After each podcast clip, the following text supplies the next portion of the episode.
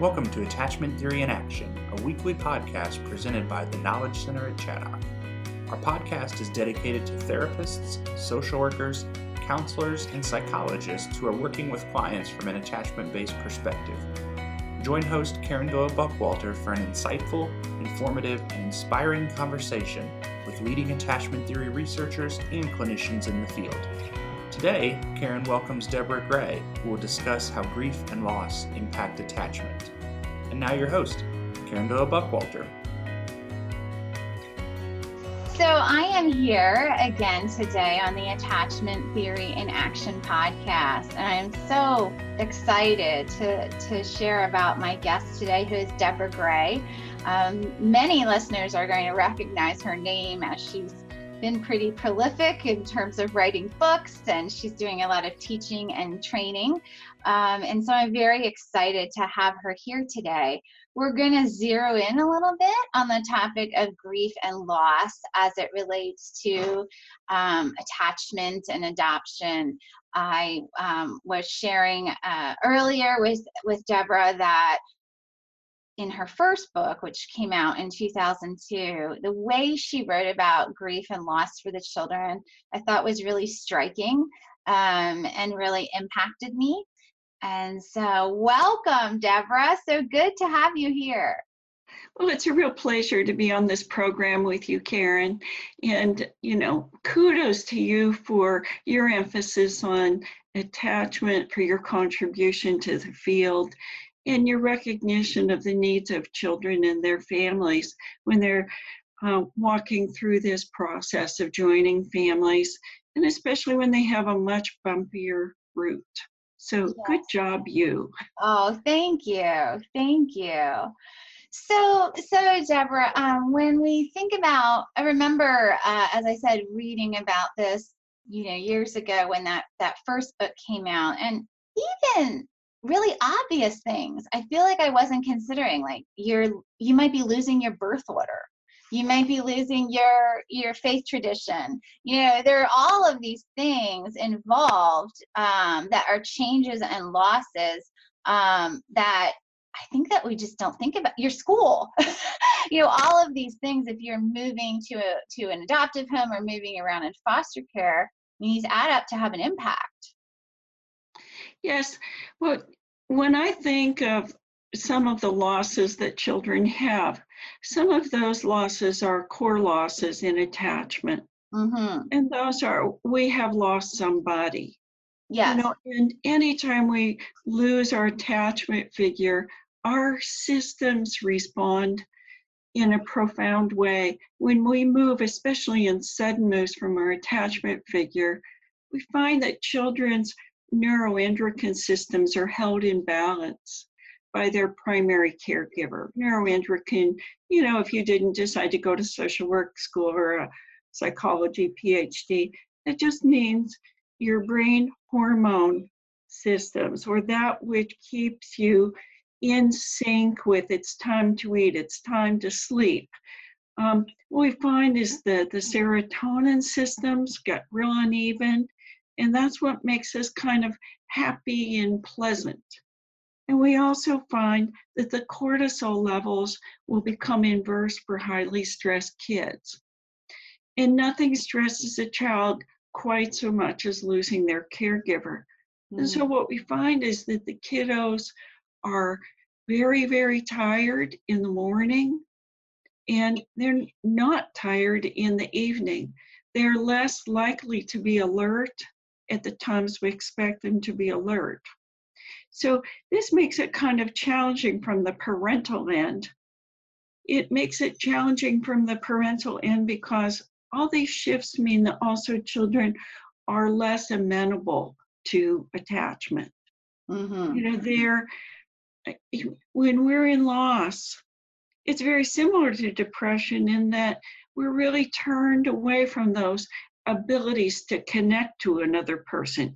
Now, we might grab on for survival, but that's very different than one of those truer connections that we get with attachment when where we believe that person's going to be there for us. Mm-hmm. And so sudden moves especially have a profound impact on children. any move will have an impact on children. Mm-hmm. Here's the thing. If our primary caregiver can see the child not as this is the child I finally have, let me celebrate, but I may be internally celebrating, but I have to recognize that my little one is in a state of loss. Mm. Then that primary caregiver will set up the environment in a very buffered, highly nurturing way. And then the caregiver's not going to expect a lot of connection for a while. Mm. Or they'll recognize that the child will go back and forth, maybe connecting, playing for a little while, and then pushing away. It can be very confusing if you don't think of that my child's in loss, mm-hmm. my child's in grief, and perhaps my child is in traumatic grief. Yes. Because a lot of children, when they're moved, it's a very sudden, abrupt, traumatic move. And so if we have that understanding coming forward, right in the beginning, we do a little better. But then for many of our parents, if they know that as much as possible, they're going to be replicating some of the schedule and some of the smells and bedding and food that the child had before, that's going to reduce some of the disorientation and shock for children. Mm-hmm. Mm-hmm. You know, so sometimes we'll say, you know, could we just buy that child's pillow from the former foster parents? How much do you want for the crib? We'll replace it, or for their day bed. You know, if it's at all practical, we keep those things. One of the parents said to me, you know, I read that we were supposed to keep the child's things. So when I went to China, all the other parents in my group, they were told, don't take the child's clothes, leave them here. But they all took their children's clothes and just left new outfits behind. I didn't. I was such a good girl. And my child cried more than any other child. I regret it today. So sometimes you have to get yourself ready ahead. I will start advocating for my child from the very beginning. You know, because... Yes. Yes, so wonderful how you're bringing in such practical application as what you're saying, and I want listeners to know that we are going to have a handout about some practical things that parents can do that will accompany the podcast. But I just love what you're saying about you know, could we have that pillow? Could we have that bed? You know, those items that are familiar to the child and to the child's brain that could at least help a bit to buffer what is going on with them. Yes, because children don't have the ability to hold on to a life narrative until elementary school, you know, and often they're, and because kids are such sensory learners, it's just an easy way to calm them down. Mm-hmm. I just got a suggestion from Andrea Chatwin, who's kind of a new practitioner from a child's song. Anyway, she said that something that she has been suggesting to parents is that they send some comfort items that smell like the parent, some soothing tapes that are parents singing songs, kind of familiarize children with the smell and the presence of the parent early on, which I thought was just a brilliant thing to do. Yes. And something that I've started to do is when I have children who are somewhat wary, you know, many kids have like a superhero or a figure that they really like. And so you can have your picture taken with some of these stuffed animals or, you know, special superheroes, and send that on to the child. Or you can have your face and self pasted in to the family photo and start to break down that barrier that children have of stay away from dangers. And that's a preemptive thing that you can do to help children. not to feel quite so overwhelmed if the placement isn't going to be an emergency. Yeah, if there's, you know, some of that time to think carefully and prepare. I'm reminded as you're speaking of something we've done in our residential program at Shawtock. Now, these are children that are adopted and are going to be going back to their family, but we took a family photo and used an iron-on transfer to put the family photo on their pillow at night, you know. Oh. So, yeah. And yeah, and also as kind of a little transitional object, we took a family photo and kind of used our thing that we make name tags with. So it's like a kind of hard piece of, it looks like a credit card, but could put like a picture of their family on that for them to just keep in their pocket or things like that. So yeah, I just think those things that you're suggesting just really add up and really make a difference. Well, children have the initial shock and grief from losing someone they're attached to. But then, as you know, there are grief stages that children will go through. Yes. And so, you know, for a lot of our parents, they move children through the initial phase of joining, grieving the lost parent, and so forth. But then at various stages, they're going to have a chance to work through losses that children have. You know, it's 7 or 8. For some children, they get there much sooner. You know, children will have the chance to work through that first segment where they realize that they have a loss that most other children didn't go through. Mm-hmm. You know, and there we consolidate identity a little bit, build some resilience there. Children often will have some grief and loss around Mother's Day, their birthdays, if the anniversaries of various moves. At times, you know, if they are looking at group pictures, kids might say something to them about them not looking like parents, you know, and there's a loss there of not looking like the people in your family. And so those will all be activated.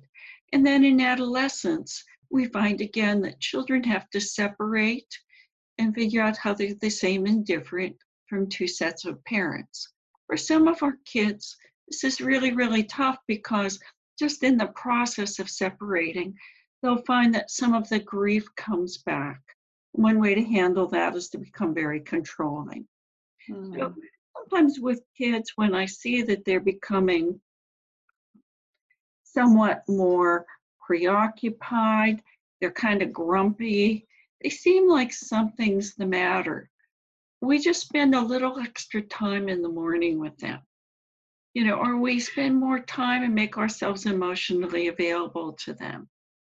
And then instead of waiting for them to tell us what's wrong, sometimes you can say, you know, I don't know if I'm right or wrong, but it sounds like your mind is trying to work on something. And I'm wondering if you're having feelings inside of you, inside feelings, of something sad that's happened or something scary that's been sad. And some of the younger children will think of it as the not good feeling.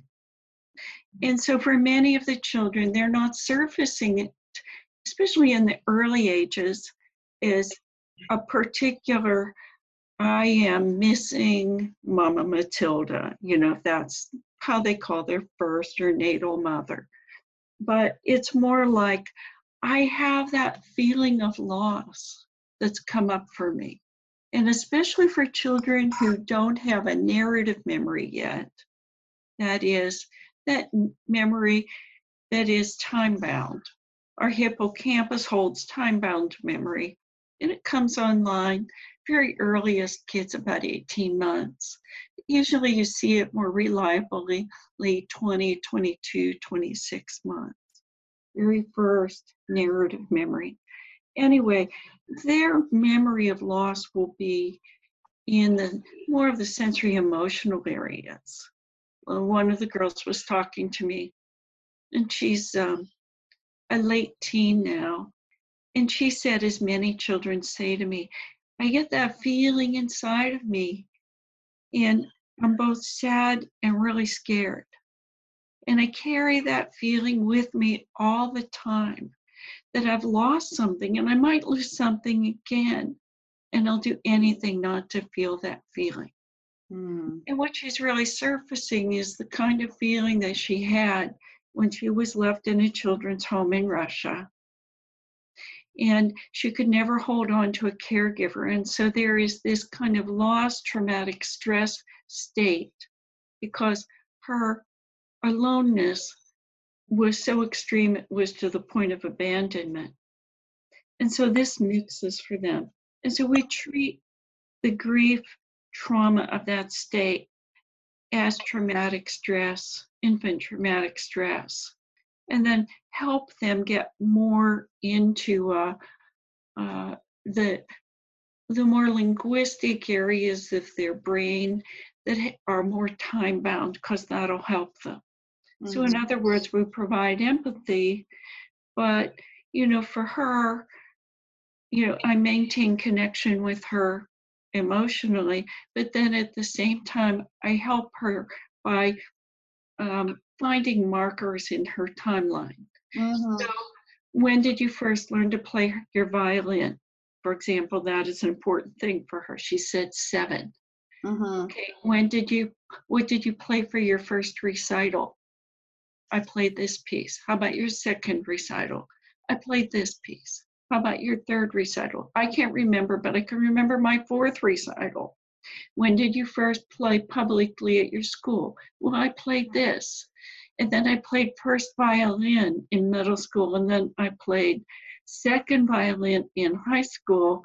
And now I'm first violin in high school. And see, as she does that, she can move over to parts of her brain that have a timeline, that have a clock, what Alan would call, you know, our left brain cortex. Yeah, and I think too, another thing we're talking about here that appears in the attachment literature a lot is the need for a coherent autobiographical narrative that, you know, this is how all this fits together, this is what happened to me, this is how it affects me and who I am now. And there's often, you know, so many big gaps and holes in that for the kids that we work with. Yes, and Karen, a lot of the reason they don't want to go back into it is because they don't have enough support for some of the overwhelming feelings that they experience. Because when children have certain experiences and they are led out by grief, and especially traumatic grief, then they shove them down if there's not someone known and capable of caring for them. Mm-hmm. And what we find is, as in the experience I just related, kind of circling back and finishing that those kids don't want to go there because they are afraid that they're going to get lost in those experiences. You know, and if you can describe that you have some techniques and ways to help them move past that experience, or you can provide comfort and solace and walk them through that, then their brain will begin to integrate that in the presence of a caring other. So you teach them how to modulate some of the emotional states, but also you make meaning of it. Mm-hmm. It really helps them out. Mm-hmm. So what we find is that if we have children who have unresolved grief, unprocessed grief in the early years, it's directly correlated to clinical depression by teenage years. And you and I both work with children who have attachment issues that surface as clinical depression. You know, and if we go back, we can find John Allen first, just, you know, noted this in his work in the Menninger Clinic. And then this has been discussed by many authors since then. Yes. Yes. Not to get too clinical, but I am a clinician. So, but, you know, we have to show children that first they're not going to get lost in the grief, but you will reliably walk them through it. You'll care, and that you can help them feel better. That the grief process isn't we're just going to expose you to it and hurt you, but as we work it through, they'll feel better. Yes. You know, it's not going to stay so hard. Yeah, I think that, and I'm sure you and other listeners have had adolescents or even latency age children say, I'm afraid if I start to cry, or I'll never stop. You know, this feeling that it's just, or if I let myself get angry, I don't know what I might do. I think it's this feeling that you're describing, that there's a fear of not having that person, like you said, there to help regulate and process it. Yes. Well, Dan Siegel says that for our brain to let go of defenses, we have to send a signal that there's been an intervening variable. And the practical, and then basically we send signals through 6 layers of cortex to the more survival centers of our brain. And for many of the kids, if I just simply say, of course you don't want to go back and grieve that, who would ever want to re-experience that all alone? That was way too much for you. But you have people now who are not going to give up on you, who aren't going to let you go through this alone, and they'll carry some of the burden. And as I'm clinically working with children, I still maintain a hearty clinical practice. I'll say, and I will commit myself to making sure that it doesn't become overwhelming to you. I'll be here while you grieve, and I'll help with the pacing, so we only do a little bit at a time. Mm-hmm. And I'm very strong about doing that with kids. Mm-hmm. Mm-hmm. But the way I go about it with kids is everybody wants to know what happened in their life, and they want to know more about themselves. Mm-hmm. You know, and so I'll help you with that process. But of course you would want to know more information. Otherwise, like all young children, you'll think that everything that happened because of you. And that can't be good news, you know. So, you know, I would like to be able to give you some more information. That tends to be a cell that works. Yes, yes. And I think too, and maybe you would speak to this earlier when you were mentioning parents and caregivers, you know, I wonder, you know, if this might be what's going on. I think that there's still this myth out there, which I think Sherry Eldridge's book was the one that really broke through to me about that if they're not talking about it, we shouldn't. I mean, let's not bring up these hard things. If they're not talking about it, we won't talk about it.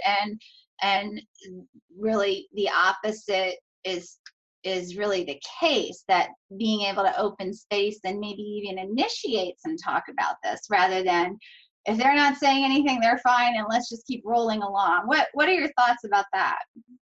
Well, Sherry Eldridge is a friend of mine, but she's, you know, she's correct in saying that kids need us to bring it up. Now, I don't necessarily say to kids, you know, I think you're grieving your birth parent when they're crying. You know, what I find that works a little bit better for me, you know, because sometimes when kids are 2 or 3, I don't want to create a mood state that it isn't there, or an attribution that isn't there. You know, some people will say that. I'm a little reluctant to do that. What I will say to parents is, kids don't have abstract thought, and they don't have the ability to even put things into words. And so you can bring up some things to them, kind of like, you know, some kids are wondering where birth parents are. You know, they're, for whatever parents call them, birth parents, first parents, natal parents. Some of the people call them, like if the birth parent's first name is Amanda, they'll call them Mama Amanda. but whatever they call it, you know, some kids wonder where they are, if they're all right. Some kids wonder, is there any chance I'm going back to live with her? Other kids wonder, is she missing me? Other kids wonder if their parents know that she might be missing them. You know, just whatever developmental age that your child is, you give them an option to opt in, opt out. And sometimes I'll just put up two hands. Is it this or is this? You can point to the one that's a yes or a no. The reason we do that is many children have auditory processing problems. They can't rephrase what you just said, mm-hmm. but they know which one they have a feeling of resonance about. Or they, you can just say does not apply for a little bit older kids. But often kids will start to endorse where they're at. And some children at 4, it's like, no, I don't miss her. At 6, it's like, I miss her very much. You know, I now know that somebody important in my life is not available to me. Okay. Mm-hmm. But these are all things that we bring up in a way that kids are able to share their interior world mm-hmm. with us. Otherwise, as grief, which is a normal part of the adoption experience, comes up, children feel that they need to hide that or keep it to themselves, and then it creates more and more difficult mood states and some depression in many kids. And they become kids who by teenage years feel that they're inauthentic. Uh-huh. I had one kid who said to me, I feel like I have to be somebody who gives adoption a good name. And actually, I have depression and I miss my birth mom. And on National Adoption Month, this being National Adoption Month, when our whole family goes, you know, and has some kind of a celebration, I just don't even want to go. And the mom said, well, it's not a piece of cake for me either. We're having a hard time, the two of us. They said, well, why don't we stop pretending? You're having a hard time. I'm having a hard time with you. You know, I'm trying to support you. But we've just had a really tough last couple years around this. So how about if we just hang out together and say, adoption has its sad spans of time sometimes, but at least we've got each other. You know, but do you notice how there's an authenticity about that relationship? And I've followed them up over the years and don't see this dyad very often, but they have a very close relationship. Mm-hmm. Mm-hmm. And some of it is sometimes my daughter misses her birth family, her birth culture. There's not a lot we can do about that except hug her, give her some consolation during that time, and know that she's seen and loved. Mm-hmm. I wish I could take it away, but I can't. Right. And that is a more legitimate relationship. Right. Yeah. Not just rainbows and unicorns, as they're saying in a lot of the things that we're reading. You know, there's multiple sides to this. So yeah. But I mean, our most satisfying relationships are ones in which we are seen authentically. Yes. You know, and that's part of the process of life. Yes. You know, many of us have people in our family who really are very different than we expected. I'm sure we've had a few surprises ourselves. Right. Bobby and Ruth Solomon's book, Far From the Tree, you know, and you know, he, as an adoptive parent, he talks about many things in our families that we just didn't expect. Mm-hmm. And the joy of, you know, overcoming hurdles so that we are close. Right. You know, that we're truly seen and loved and accepted by others. Yes. Yes. Yeah. That's a beautiful statement to kind of wind down here on. But I just really appreciate this discussion and you know, the practical things that you're highlighting, as well as a lot of the emotional pieces. So I want to thank you for that. I also want you to let listeners know the teaching that you're doing. I know you have the course with Attach, and you're doing many other things and have a newish book out, right? Newish? It's just actually today is its release day. It's Promoting Attachments. Okay. Hands-on techniques to use with your clients. Yes. It's by Norton, and today is its release day. All right. Well, I've been seeing some of the pre-release stuff, so aren't we lucky to have you on here?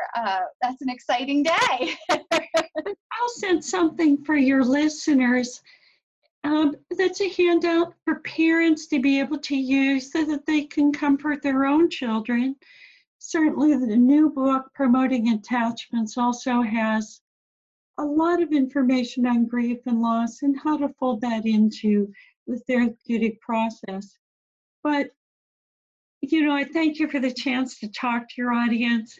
If I could end on one note, part of secure attachment is that authentic love and co-regulation of the other that really transcends differences or obstacles and has the ability to reach out and authentically embrace the other person at every level.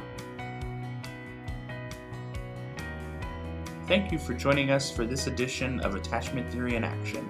Please follow our site, www.theknowledgecenteratchaddock.com, or subscribe on iTunes, Google Play, or Podbean for future podcasts. Additionally, be sure to check out the link in the podcast description for a very insightful handout provided by Ms. Gray. If you enjoyed our broadcast, please leave a review and share with your professional network. For additional resources, training opportunities, and blogs, please log on to theknowledgecenteratchaddock.com. We hope you'll join us again as we continue to explore the world of adoption, trauma, and attachment theory.